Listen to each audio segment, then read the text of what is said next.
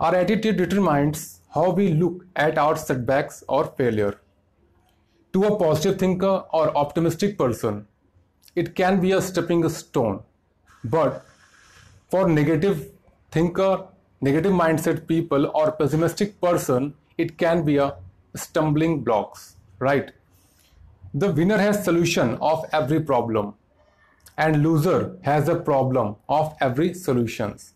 Means positive mindset people always see the opportunity in every problem and negative thinker means pessimistic person always see the problem in every solution.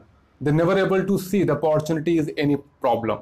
Great thinker and philosopher feel and believe that every problem comes with equal or greater opportunity for the success.